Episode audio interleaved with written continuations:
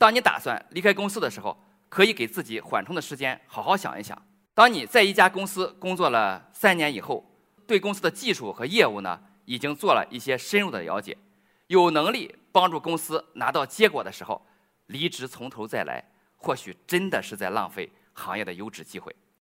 当你不限于一个需求的时候，而跳出一个需求来看待一段代码背后解决的问题的时候，你就会主动的去找要学习的点，而不是被动的在执行中学习。在真正的工作过程中啊，进行不断的尝试，那我相信大家以后不管走到哪儿，都一定能够取得成功。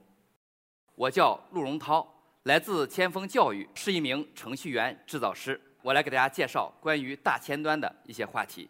曾经有一句话，大家可能听说过：世界上最遥远的距离，不是生与死，而是你自己亲手制造的一个 bug 就在你眼前，你却总也找不到它。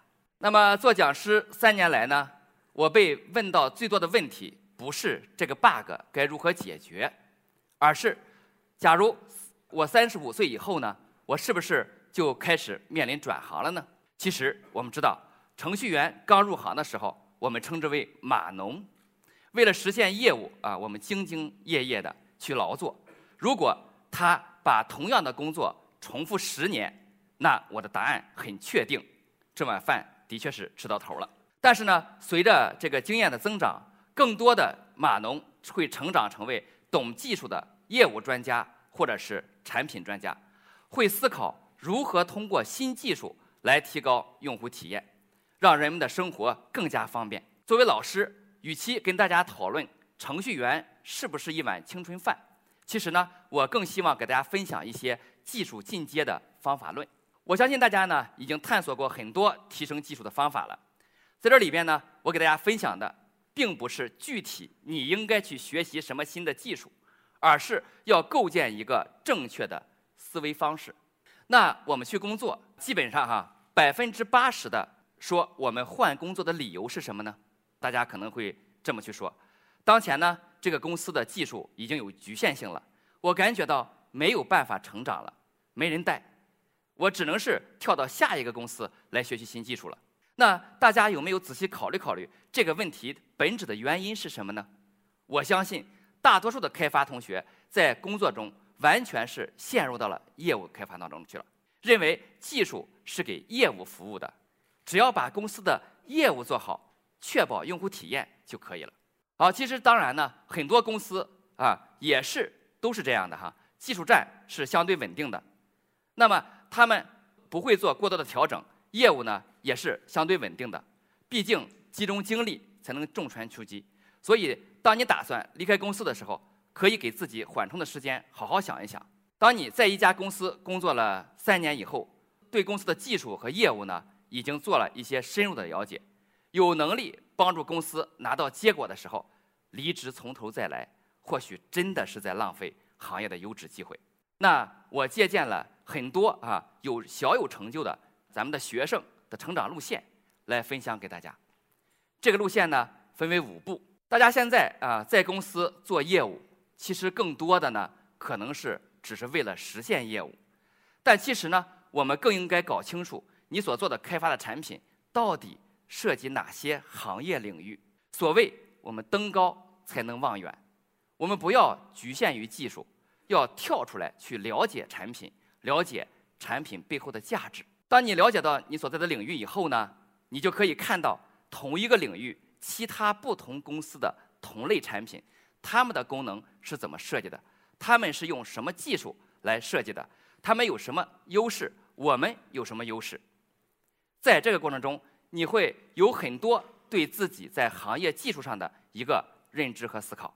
当你不限于一个需求的时候，而跳出一个需求来看待一段代码背后解决的问题的时候，你就会主动的去找要学习的点，而不是被动的在执行中学习。把公司开发产品当成是自己的产品，你一定会弄清楚你所在的业务和技术领域背后的故事。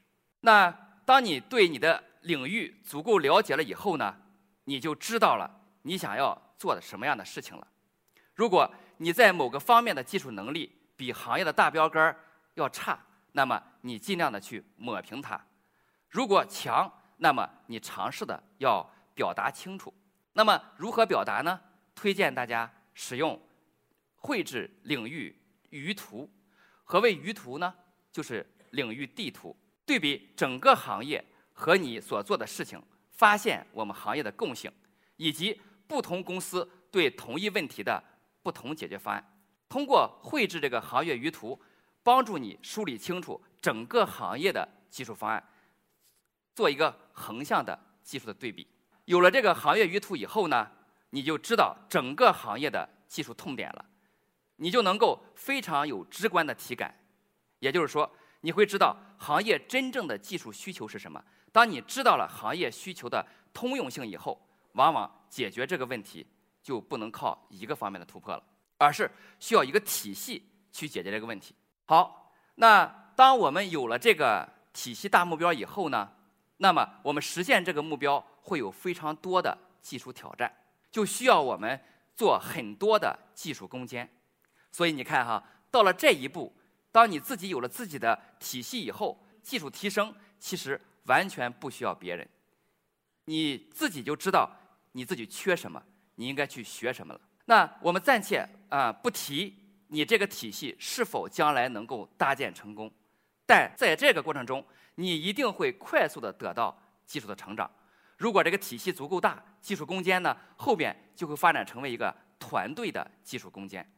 那么你要带队伍一起攻坚，在这个过程中，你需要学习如何去带队伍，如何去排兵的这样的一些技巧，那就是我们的管理能力了。一个好的 leader 作用在于啥？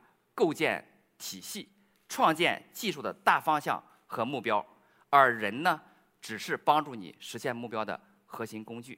当你的这个体系创建完了以后呢，其实你已经站在了这个行业技术的制高点上，通过技术来驱动这个行业的发展了。但呢，这还不是最高的境界。